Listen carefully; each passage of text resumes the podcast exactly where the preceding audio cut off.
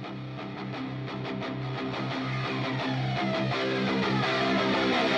フ。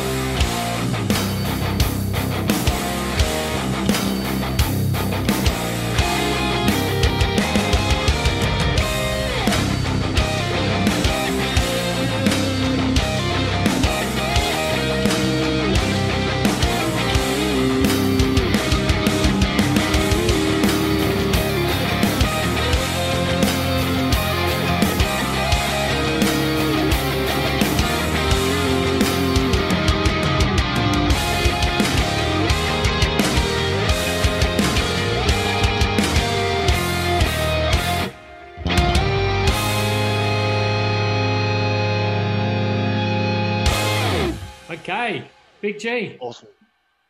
James, how are you? I'm great.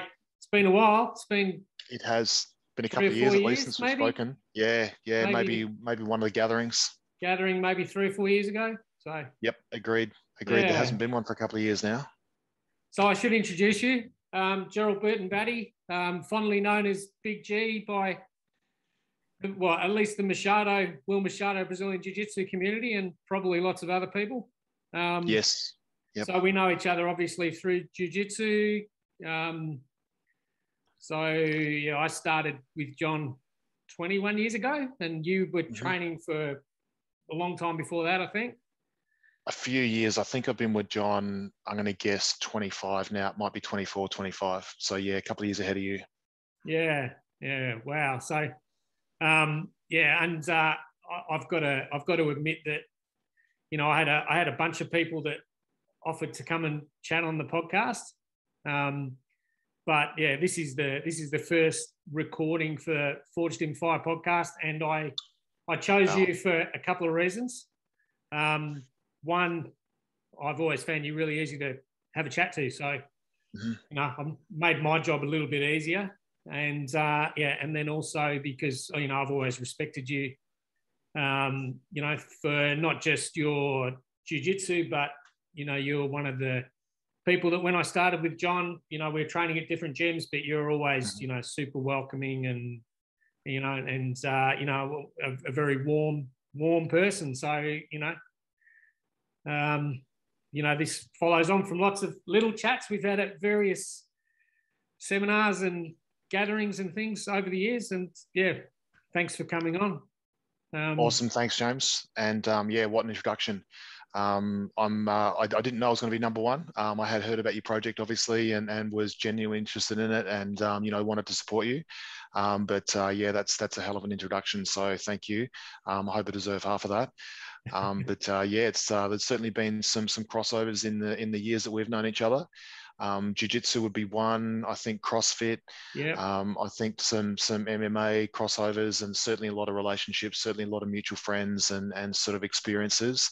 Um, had some uh, some interest in crypto for a while, um, and, and you were part of that um, early on. And um, and yeah, but uh, mate, it's uh, it's it's really nice to be here and really nice to chat to you. And um, yeah, I think you've got some uh, some exciting times ahead with Forged in Fire um, podcast. And um, yeah, I saw your um, you know expression of interest with regards to people who might be might have something to share or something to tell. And I thought, oh, I think I might. I'm not really sure, is the honest truth. Um, but um, I guess we'll find out in, in the next little while.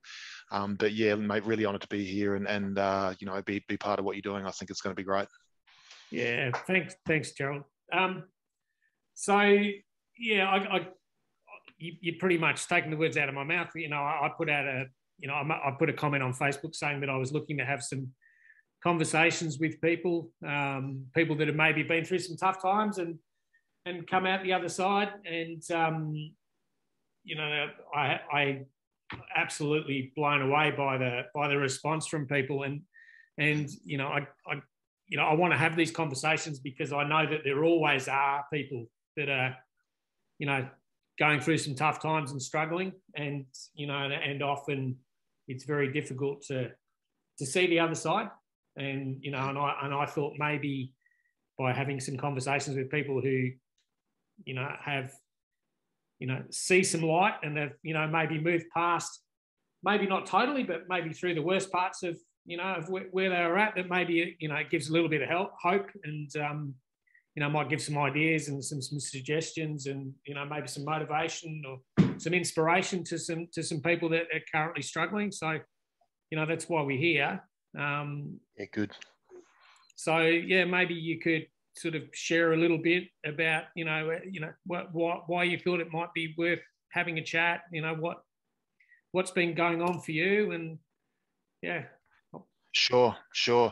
So first of all, um, yeah, a couple of things. I kind of, I um, certainly identified with the the the call out and thought, yeah, you know, there's there's some there's some tough times that, that that you've been through that I've been through that, that certainly a lot of people that we know have been through that that kind of resonate. And and you know some that we know about some that we we kind of you know probably remain hidden.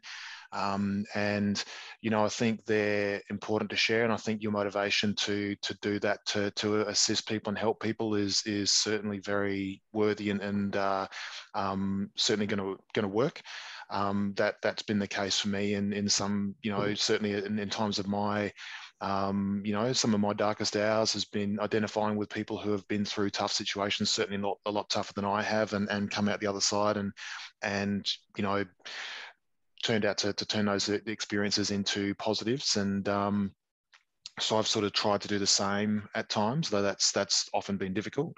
Mm-hmm. um, but yeah there's a um, it's hard to know where to start in, in a way in terms of uh, a story or, or where you kind of pick your, your, your sort of point of origin. But um, I feel like in in life I've had a few kind of setbacks and a few challenges. As I said, you know, more than some, not as not as much as others.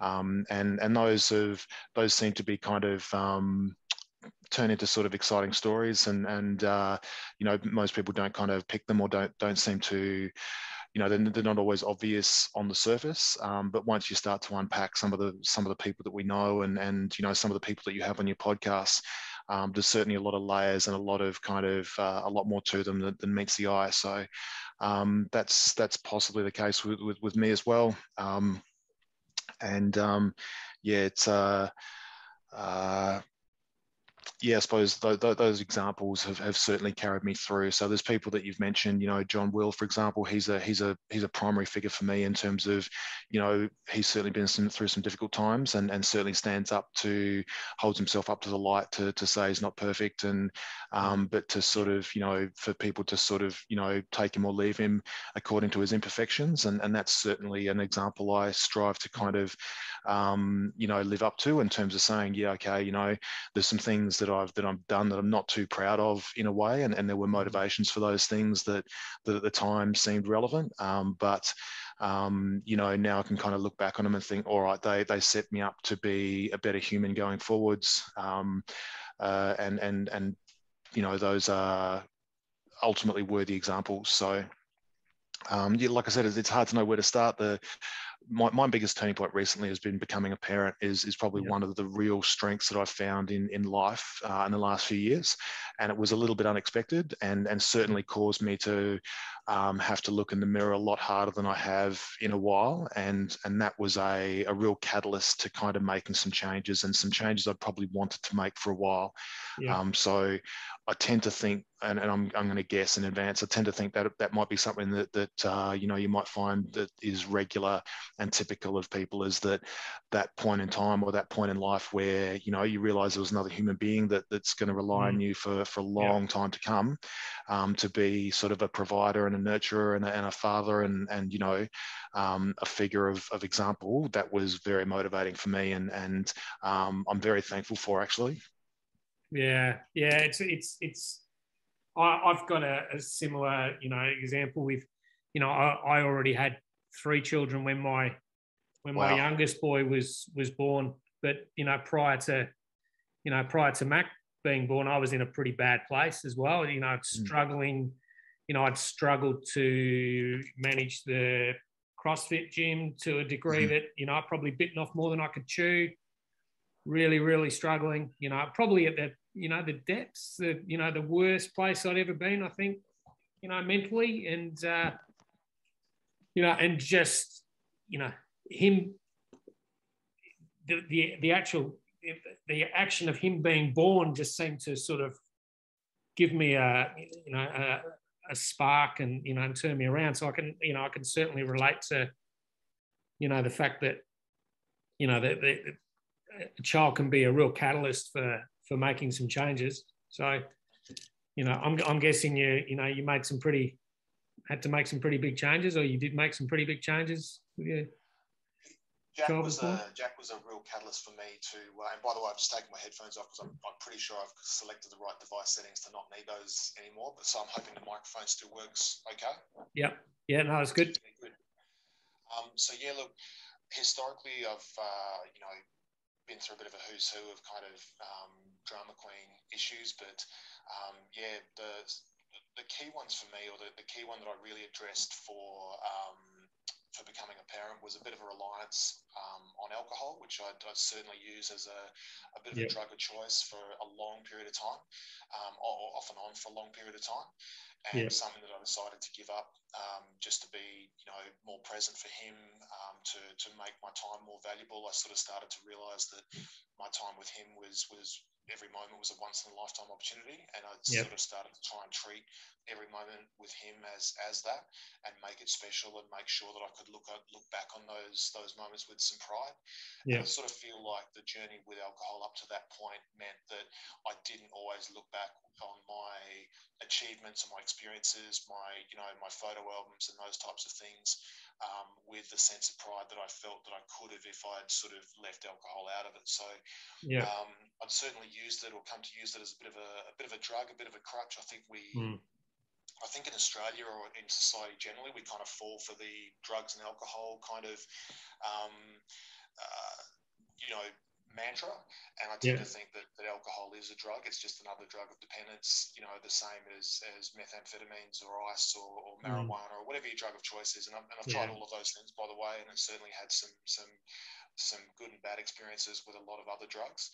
Um, but alcohol for, was one for me that I kind of used regularly, um, was, was was tolerated by society and, and, by the people around me. Many of my relationships revolved around, you know, the mutual sort of love of alcohol.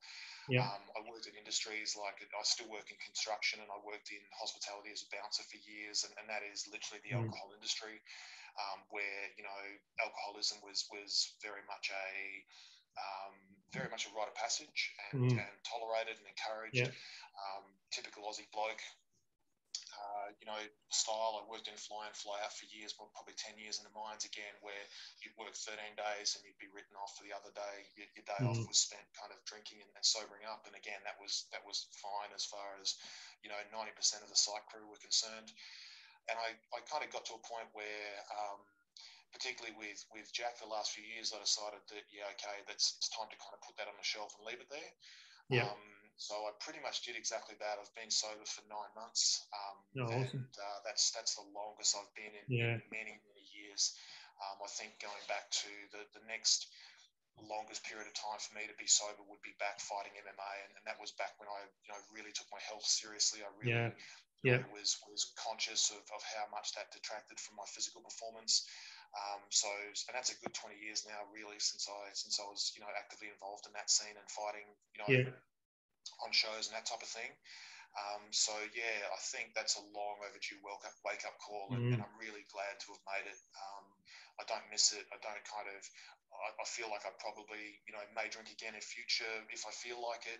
Um, but um, certainly the the regular kind of drinking and the drinking to excess, I think, is a thing that I'm, I'm going to happily, you know, put behind me and, and use Jack for the, the motivation, not only to, yeah. to make that change, but to maintain it. Mm-hmm. So, how, how did you do that, Gerald? You obviously you made the decision that you know that that it's something you needed to do. Was it was it something that you were able to just do by yourself, or? That's a really really tough question. I, have been trying to do it for a while. Like I'd sort of had various goes at it myself for my own motivations over the years. Yeah. At times I've been successful in days, weeks, months mm. of, of sobriety, and kind of for, for various reasons, I'd set myself little goals and, and achieve them, and sometimes I wouldn't. Um, but they weren't really very. I wasn't very committed to them. Yeah. Um, so it did. It was a bit of a. Um, I, I, did use the kind of New Year's Eve resolution as, as a bit of a, a starting point. So it yeah. was New Year's Eve last year that it was the last time I had a beer. Um, so, and, and I managed to kind of think, okay, um, I was spending a bit of time with family over in the west at the time, and I was away from my son. And I was again a kind of bit of a pause for reflection. Being, you know, I tend to find traveling's been a bit of a, a tool yeah. for me in terms of getting away from my comfort zones and, and looking back at myself. Yeah. Um, and whether that's traveling just you know locally, interstate, internationally, that that's that's been the case. So I, this little trip back to Perth, I got locked down because of COVID with the family over there. Yeah. Um, had a few beers on uh, New Year's Eve with my brother-in-law, and um, and pretty much decided, yeah, you know what, I'm going to kind of see how far I can go. And the first sort of few weeks were, as some of the previous few weeks have been, you know, with with trying to sort of um, you know, jump off the beers uh, difficult. Um, yeah. Difficult to break the kind of the regular habit. Difficult mm. to drive down past Dan Murphy's and wonder what, what might be in store. Um, and um, and that's an interesting. Yeah. We've got time for a few stories, I'm sure. But one of my, I remember having a, a chat with a friend of mine who, you know, struggles with methamphetamine addiction. Yeah. And we're talking about kind of our, our mutual vices and um, I was saying it's actually more difficult to be, you know, I'll use the word alcoholic. It's it's more difficult because you're driving past, you know, dealers. You, are driving past alcohol dealers yeah, every yeah, day. You know, yeah. there, there's three or four of them on your way home, and you know, there's and, and that's that's all okay. There's no, you don't have to kind of meet dodgy blokes in uh, McDonald's car parks and, and do kind no. of handshake deals to, to kind of pick up your, your latest score. It's, it's right there in front of you. You can drive, you can do it from the comfort of your car and uh, you know swipe as, as you go through and barely break stride on your way home and, and kind of yeah. you know fuel up for the weekend. So um, yeah, so that, that was the motivation. That was the, the, sort of the pivot point for me, and I just thought, yeah, I've just got to keep um, keep off it. And the first month or two was a, a little difficult, um, and then it, it, actually got a lot easier. The more time passed, the, the easier it got. I struggled with lockdown last year. I found that, that being locked down last year with COVID was a catalyst for me for drinking, and I've managed to, to to make sure that isn't the case this year because you know here we are again locked down. Yeah. Um, but um, but yeah, no, so far so good. I, I deliberately left alcohol in the house so that it wasn't a matter of not having it available. I, I, I made sure that it was available and I wasn't sort of just testing myself that way. Yeah. I thought, yeah, okay, that was a that was something I chose to do um, to kind of prove that it was that I had the willpower to do it. Um, so yeah, that, that was basically how it worked. Mm. That was that was the pivot, and, and like I said, so far so good. It's interesting. It's an interesting strategy because you hear so many people say, oh, "I can't have alcohol in the house." Yeah. And yeah. Um, yeah, it's it's interesting that you know that it's part of your strategy is to actually have have the alcohol in the house. So yeah.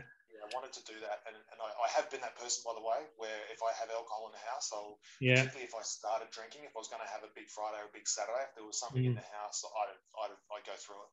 So yeah, yeah, and I think you know, alcohol is one of those things, isn't it, where you know you kid yourself, oh, I'm just going to have a glass of wine with dinner, or I'm just going to have a beer after work, and yeah. you know, before you know it, you've had a skinful again, and yeah, so um, yeah. I um be, just before we got on got on the podcast, I you know I, I, I said to you, I sort of wonder whether um, like with MMA athletes in particular, or people that do you know participate in sports that maybe generate a lot of adrenaline, a lot of excitement, you know, maybe uh you know maybe more prone to to alcohol and or drugs, maybe you know maybe looking for the, some sort of a rush. Do you have an opinion on that? Yeah, I do absolutely. I think look, I've come across a lot of people in MMA and uh, more so in MMA than jiu-jitsu that are, you know, tend to be abusers, uh, you know, yeah. substance abusers, whether it's alcohol or drugs. And um, so I tend to think there is that thrill-seeking mentality that, that goes with some of that um, addiction. I also think addiction is one of the key words there. I think we're addictive personalities. I think mm. people who are who are going to go as far as you need to go to, to certainly to succeed in MMA these days are probably have some kind of obsessive mm. personality or some kind of addictive personality. It's often the trait of people who are very successful, but yeah. also can be a trait of a, a, a double-edged sword in terms of, you know, also leading them to, uh, you know, not know when to stop, and um, and that's that was an, an issue for me. I had trouble stopping, um, whether it was alcohol, drugs, sport, um, you know, relationships, you know, jobs. There were, I've, I've tended to be an addictive personality and recognize that as, as something that I have had to come to terms with over the years and, and recognize as something that, that's worked for me at times yeah. and also worked against me um, as well. And when I haven't been able to kind of control it or regulate it. So yeah, I think MMA is a, you know, it's a thrill seeking sport. You've got to be relatively extroverted, um, relative, you know, kind of um, dynamic in terms of your personality. So yeah, I think there's there's definitely some parallels there and some some connections.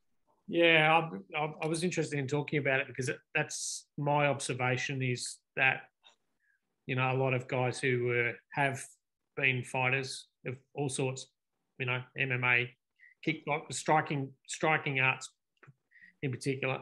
You know, that anything where you, you know, you where there's a high risk of being, you know, of being hit, that you know that sort of adrenaline. Those there seems to be a high proportion, in my experience, of, of people who who end up using drugs and using alcohol, you know, quite quite heavily. Um, but and then the flip side of that is also know a lot of people who use, for example, use you know jujitsu as something you know to do instead of doing drugs and you know and, and right. drinking. Yeah, yeah, that's right. That's that's an escape as well, and it's and I'd, I'd, make the point before we kind of go down that rabbit hole of, of saying that also the discipline that's required for mixed martial arts or that, that, that can be required for people to succeed depending on where they kind of find themselves in the athletic spectrum um, is also almost like a, a, polar opposite of that cr- kind of craziness. Yeah. So there's actually a hot, really there's a there's a, a, a mindset in the community within you know or subset of, of the community that, that, we exist in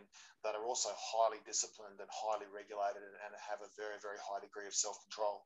And that is is again something that can really work for them in that environment and, and potentially at times also work against them. So um, in life, I mean, so um, so yeah, certainly not to suggest that I think that everybody in MMA is crazy and, and you know addicted to drugs and alcohol. no. Absolutely not. Um, there's there's a that's that's one of the best parts of the sport, whether it's jiu-jitsu or MMA, that is that there are subsets of, of the, the communities, you know, that are mm. almost kind of very, very diverse and, and in some cases very extreme and, and you know, quite crazy and addictive and, and in others, no, very, very highly disciplined and, and um, you know, very calm. So yeah. Um, so yeah, I hope that kind of rounds out that that kind yeah. of that part of the conversation. It's a uh, it is interesting to, to kind of to, to come across those people and work out which where they fit on those those spectrums. Yeah, and I think you know, I mean, one of the other things that you know I sort of use. I've actually I've got a picture of a mask up behind me, and you know, I, yes. you know, I, I talk about the fact that we, you know, we we often wear different masks for different, you know, for different um different circumstances, and you know, it's quite often, you know, it, you, it might be 10 or 15 years before you know somebody well enough to to actually, you know, discover, you know, or for them to, you know, for you to have the sort of level of friendship where they where they will discuss or disclose, you know, the things that they that they you know are struggling with you know that you know whether it be alcohol drugs depression anxiety right. you know right. whatever it might oh, be and, yeah and you know, I, you know, some of the pe- people that have contacted me, I, you know, I, I would have to say, you know, I won't say I'm surprised because I've got an awareness of the fact that this is an issue, and obviously that's why why I'm doing this. But but you never know who. Yeah. You know, there's a lot of people, but you never know. You never know who, and you know, and and sometimes it can be close family members and you know, and close friends that you know you have no you know no idea.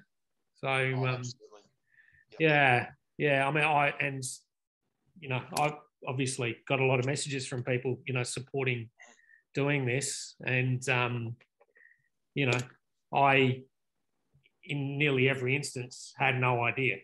You know. Yes. So, yeah. Well, yeah. Yeah. It, it is very interesting to say that the mask is a real facade for us and, and it's you know for our generation you know we're both kind of 50 odd. Um, you know, yeah. that was a the mask was something that you wore day to day and kind of got you through your encounters with people. I think there's almost, there's another level of that mask these days with with the online facade that occurs with our media presence, like our social media presence, yeah. and who, yeah. we, who we portray ourselves to be on social media. Yeah, and that becomes that's another kind of layer to that mask that, that you mm. kind of have to get through before you get to the one that where you meet people in person. There's so many of so much of our interactions these days are online, as as this one is right now. Yeah, um, yeah. So I think there's almost like more and more layers to the masks occurring, and and you know whether people realize that or not is is certainly part of their kind of you know self management and and you know their self image. Um, you mentioned you mentioned depression, and anxiety, in in um, as part of the conversation. Certainly something I've I've had a very very you know strong association with depression over the years, and, and really struggle with that, and something that would be uh, a surprise to some. You know, mm. the, the, people in my inner circle would be like, "Yeah, okay, you know, oh, he's going to talk about that. Yeah, okay, you know, about time." Um, then yeah. the others would be like, "Wow, really? You know, I had no idea." Yeah. Um, yeah. I remember I, I, lost a parent to, to suicide in the early '90s. You know, I was, I was 20 years old. Yeah. Uh, when Mum went, and that was kind of something that I didn't really depression wasn't a word that I really used or, or mm. understood, and it wasn't until I was I was doing I did some brief military service in reserves and looked at going to into the permanent permanent forces and and as part of the selection process, they identified that as as yeah. the psychological assessments and talked to me about depression and mental health issues. And I was I it was a new language to me completely. You know, I really didn't mm. understand what was what was happening or how or what that sort of meant or how far it was going to go, and have been medicated, you know, at various times, and, and almost, you know, the, the truth is almost institutionalized for some of the episodes that have occurred, yeah. you know, yeah. with, with, mental health and depression. And, you know, mm. you, you well know the story of losing my part of my left ear and, and sort yeah. of how traumatic that was coming up to, you know, coming up to 20 years ago. And again, that was a very dark period for me in terms of the, the demons that occurred for me with depression. Yeah. And yeah. required a sort of a lot of medication, a lot of help. Um, and again, they were, they were sort of, I, I, I, can never get past the year. That's something that people kind of, that's, that's a part of my mask that I can't change. Um, yeah. And, and interesting for me, it, it, meant that I couldn't hide as much as I used to because I could, could kind of have this alter ego at work where I was sort of wear a shirt and tie and kind of polish up pretty well and, and get away yeah. with, you know, not having to be associated with some of the, the darker things that had happened for me. Um, and you know, losing my that part of my facade or part of my mask with with the ear was a really big one for me. It was like, okay, now I have to acknowledge that every time I look in the mirror, and yeah, um, you know, and and deal with the questions and the the kind of scrutiny and the assessments and the and the kind of almost the judgment that comes with that. Mm-hmm. So that was a real kind of again a bit of a pivot point for me, and and I I struggled with that for a long time. I really did. It really took me a while to come to terms with that, and what it meant and, and you know how it defined me. So um, yeah, it's a the mask is a it's a it's a key key element to mm. understanding ourselves and, and our motivations. Yeah, and I think you know we were at, like particularly our, our generation, and I'm couple of years older. Yeah, I'm 57, so I'm you know I'm closer to 60 than 50. Wow. Um, didn't know that, and, Joe. You should have um, you should have gone with uh, 50 odd. You were, you were but uh, yeah, we were. I think we were pretty much taught to wear a mask. Like it, you know, that's, that, that's also true. Yeah, like it was. You know, it was. Um, you know, just get on with it. Do you think was basically the attitude? Yeah, you know, and yeah, like, you know, yeah. I think I think we're, we're better at acknowledging it and, and trying to challenge it, but I still think we're we're encouraged to do it. Yeah, yeah, yeah, totally. I mean, and you know, I was, you know, I, I was born in the UK, and you know, the, you know, the British, you know, sort of stiff upper lip attitude. You know, yep. basically, you know, grin and bear it was the, you know, it, it was the catch cry, really. You know, it's and um, yeah, I, th- I think we need to normalise the fact that people do go through a range of emotions, and that you know, the more people I, I, I, personally, I think one of the biggest problems with depression is the fact that we that we hide it. You know, we do keep it behind the mask and you know we we need to encourage people to to talk rather than rather than to try and grin and bear it because you know as as we well know and you know, you mentioned that you know you lost family member to suicide, and you know I've lost friends to to suicide and colleagues to suicide. Absolutely. They never said anything to anybody. Yeah. You know, and you know, and and then they're gone. You know, and uh, you know, the more we can encourage, you know, the fact that guys like you and I can, you know, can admit to, you know, yep. having periods of depression and struggling with depression and you know, and being medicated, and, you know, for sure. Um, then the more other people maybe will, you know, be prepared to, you know, to step forward. And even if it's just to go to their, you know, I think a lot of guys won't even tell their doctor they're depressed, you know, yeah, true. Like, true. you know, and, and I'd go so far as to say they probably often people that are lucky enough to have had a lifetime GP or a GP that they've had a relationship with for, you know, for 20 years or so, they'll go and get their prostate checked, but they won't tell the doctor that they're struggling from depression, you know? Yeah, what, a, what an interesting question, which is more, which is more uncomfortable. yeah, yeah. I, I, yeah. I haven't. I, have had my prostate checked. Yeah, that's yeah. Yeah. Up to that. Yeah, I was, I was thinking about. it. I was thinking, have I? Yeah, I have. Yeah. It, was a, it was a few years ago. I'm probably just about due. I'm about to go 50, so I'll be 50. You know, this time next year. Yeah. Um, just over a year from now, and and uh, yeah, you start yeah. going through a few more of the old man checks or the, the middle age yeah. crisis checks. But um, yeah, I haven't I haven't spoken to a GP about depression in I reckon ten years, and I guess I guess for me that's because I feel like I've been I've been in charge of it for about that long. You know, it's been yeah. about that long since it was a real problem for me. Um, but you know, that's not to say that that couldn't change. You know, so you know, so why mm. don't I talk to my GP about it? You know, I you're right. I do wear the mask. I do pretend. I do. You know, um, there's there's dark periods we go through. I you know went through a, a, pretty tough couple of years a couple of years ago, and I was I was thinking about suicide all the time. You know, but mm. I would never have told anyone that, or I would never have.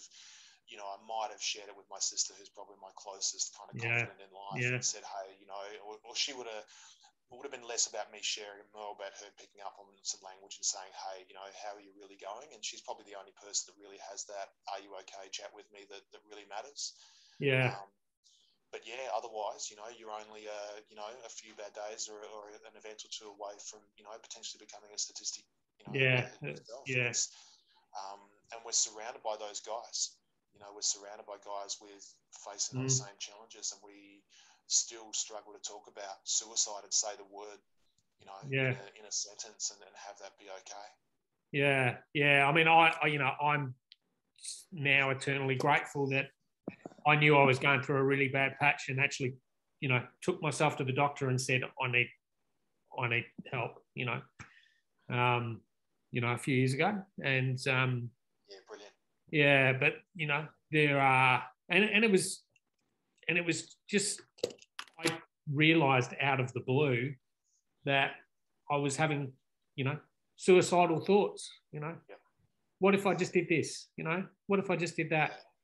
and you know i can understand how you know how quickly somebody can just be gone you know it's um yeah so yeah we've got to keep on talking keep on talking about it absolutely. and um absolutely yeah linking those things together you know I, I, again, like I said, about ten years ago was a was a tough time for me, and um, and the last time I really had some some major life struggles to, that I can you know sort of put down to a particular period of time. But I think the alcohol for me really masked the, you know, kind of was was my escape, and and almost mm. like there was some massive risk taking behaviour and and stuff that occurred during those times. I remember for sort of um, every weekend for for weeks and months at, at times, kind of waking a Saturday morning or sometime during a Saturday and thinking, wow, you know, like I'm alive. I'm mm, almost yeah. kind of check myself till I think, yep, okay, I'm where am I? Um, am I injured? Am I, you know, have I got my wallet? Have I got my phone? Like, kind of, how the fuck did I get home? Yeah. Um, having some sort of massive black spots to black spots and blank spots to fill in, and thinking, you know, looking back on that now, thinking, why was I doing that? Why was I, why was I blanking out significant periods of time regularly to effectively being a high functioning alcoholic, maintaining a job and kind of, Mm. you know, but, but living for the weekends and living for kind of, you know, that, that excessive, those excessive times. What was I, what was I hiding? What was I running from? And, and it is, it's, it's kind of building up the layers of that mask and, and Yeah. to find, um, for me, sometimes it's been some major geographic changes. If I, if I tied some of the, Mm. I've moved interstate, you know, punctuated some interstate sort of um, locations pretty regularly between Western Australia and, and Melbourne. And, and if the truth be told, some of those changes have come about because I've realised that I'm almost there's some self-preservation that kicks in. I think if I don't Yeah. Go somewhere else, if I continue to, to, to maintain the habits and the and you know, with all due respect to, to some of the friends I've got, you know, some of the relationships I had, then I'm probably going to end up in a in a box. So um, coming back to Melbourne a couple of times, um, Yeah. including the last time in 2014, was a bit of a survival, um, you know, Yeah. action. Yeah. So, um, you know, I, I, one of the things that I sometimes have to remind myself too is that, you know, sometimes the things that I've seen as failures at different times. So, for example, you know, you mentioned that we both had an involvement with CrossFit. So, Yes. you know, I, I, I saw, you know, I was, I went through a period of time where I saw what was going on with CrossFit Ballina under my management as a failure. Um, but, you know, looking back at it now, you know, I opened a bloody CrossFit gym, you know, I opened a CrossFit box, you know, yeah, and go. changed changed lots of people's lives, you know, or had an input into changing people's lives, gave them the opportunity to change their own lives.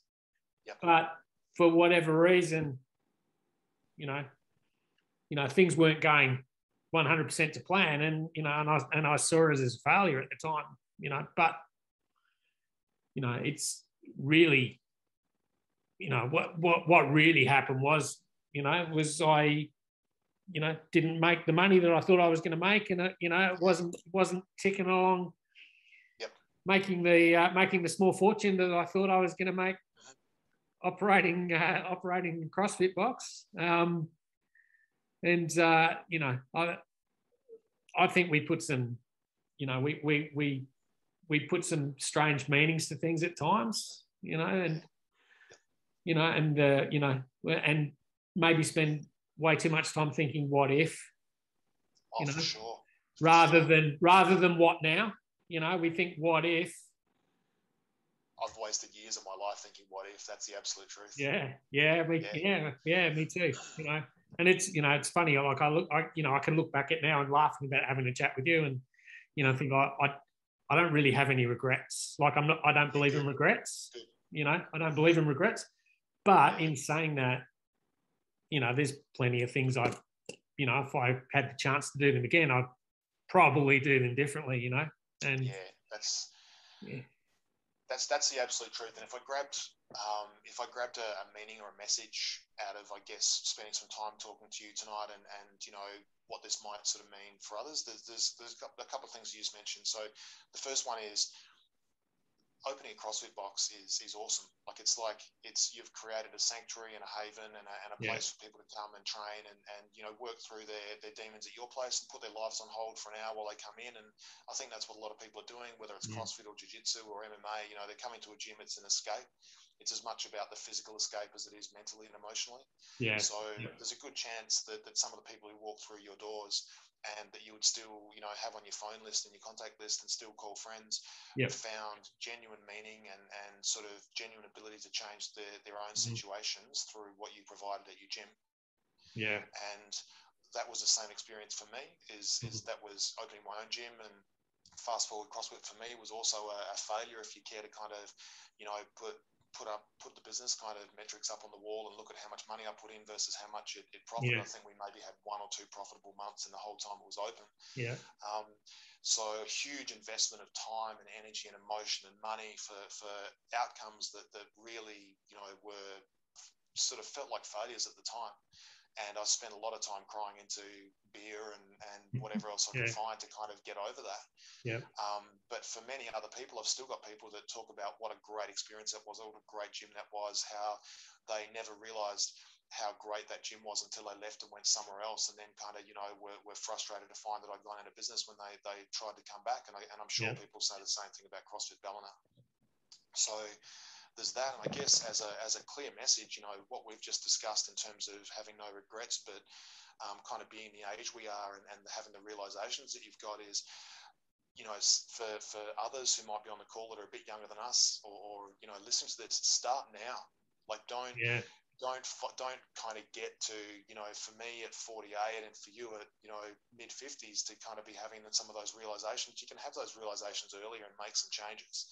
Yep. and you know not not necessarily have to go through the same sacrifices that we might have made to, to get mm. to this point so i wish i had I wish I had Jack a lot earlier. He, like I said, yeah. he's been a real pivot for me that I can't, you know, put on hold or I can't procrastinate about. You know, he's he's there, you know, and he's yeah. right there, and he's not taking no for an answer. And you know, so I've got to be present. I've got to be there. I've got to kind of, you know, be the man I need to be to to be his father. Um, it, would have been. I, I kind of feel like if we talk about I wish, you know, and what if, I kind of I wish that that had happened for me earlier, and I might have taken some of the opportunities to be a dad earlier. And, and what if I'd been a dad in my my twenties or thirties, and yeah. those opportunities kind of came up and passed for, for various reasons. So, um, you know, I kind of look back and think, you know, what, what what kind of man would I be if I'd had that that motivation and real inspiration and commitment earlier, and and not been so selfish in a way, you know, and been and having no one to really care about but me. Yeah. I, I could be selfish. I could waste that time. I could waste, you know, I could be that addictive kind of um, person and kind of burn all of burn all of that opportunity. And I'm sort of, I'm a little bit frustrated with myself that I that I have gotten here. But I'm also looking at the remainder yeah. of my career and, and the remainder of my life and thinking I've still got a, a load of time to learn from those inverted comma mistakes mm. and and you know build on those experiences and I've still got some amazing relationships to to to nurture and to, yeah. to kind of enjoy so particularly particularly one, the one with my son so yeah um, you know as you say no regrets um, just a matter of kind of turning those um, those turbulent years into some you know some probably turbulent years going forward so there'll be some ups and downs but um, yeah. ideally more productive and positive and, and as I said um, I feel like I'm going to have a, a greater sense of pride in, in what mm. I'm going to do compared yep. to some of the things I've done. Well, may, maybe to um, well to quote, well, I'll probably misquote our coach John Will. I, I, I believe I heard him say, "Where you are right now is where you need to be." and um, and I've you know, and I knowing John, he probably said it in the context of both BJJ and life in general. Yes. Um, but yeah, it's one of it's it's uh, it's something that he said that I might not have used the exact words, but you know, it, it's sort of you know, I I I really get that. Yeah, absolutely. Know? Yeah. Isn't he an amazing human being? I I remember from my very earliest experiences of John that I would I liked it more when he'd stop teaching jiu-jitsu and start talking about life than when he taught yeah. jiu-jitsu.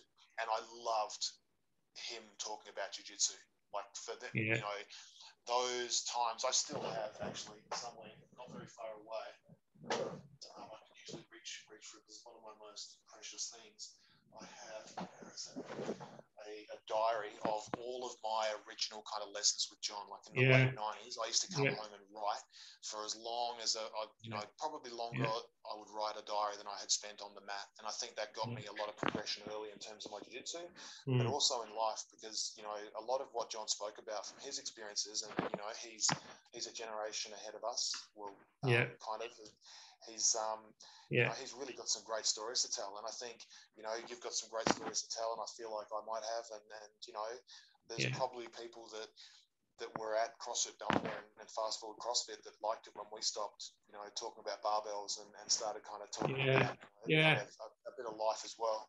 So yeah, um, yeah it's uh, it's it's good to reflect like that. I think um, I think those positive role models are, are yeah. key factors in, in our you know, success, whatever we choose that to be. Yeah, I, I think I'm um, you know I I'm glad that I was old enough when I started at at Geelong. So I, I, I think I, I, started in early 2000 training with John. And um, so I was already 35, 36.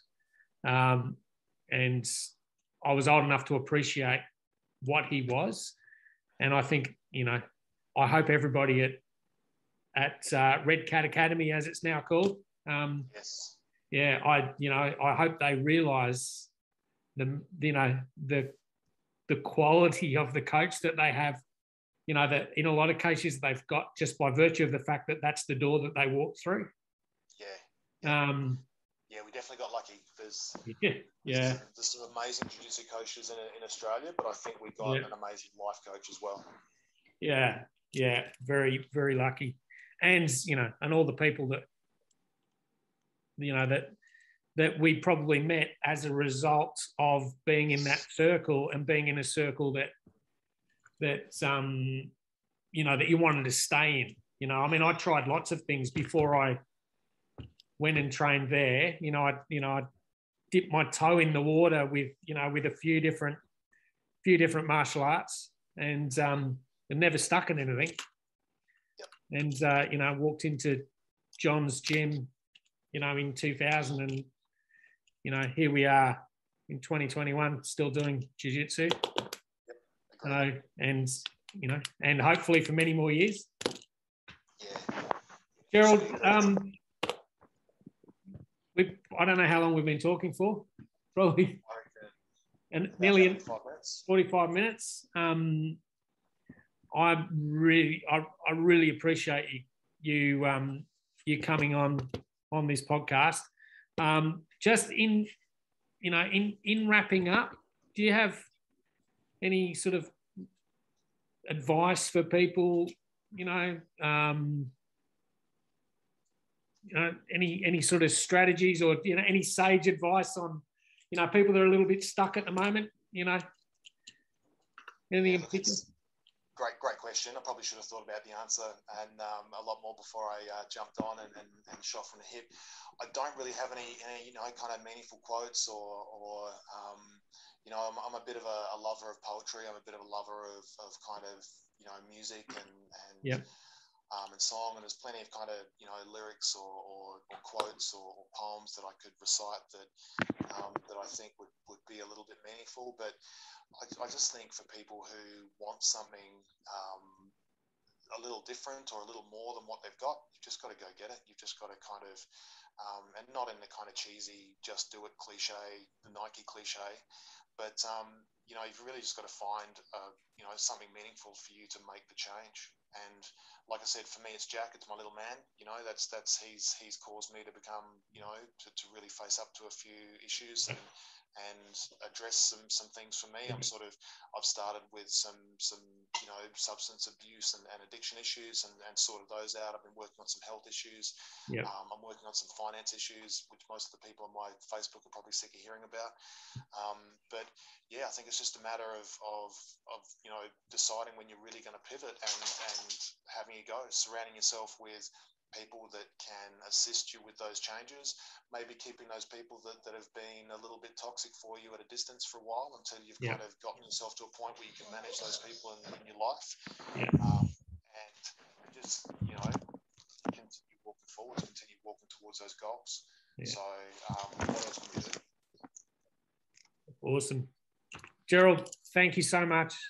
I, absolute pleasure to be on the I really, I, I really appreciate it let's uh, let's not leave it another another three or four years before we have a chat. Hopefully, um, hopefully the borders open and I can come back over to Victoria and we can catch up for a roll. Sounds good, mate. Look forward to it. Cheers. See you, Cheers, Big Cheers, man. Thank you.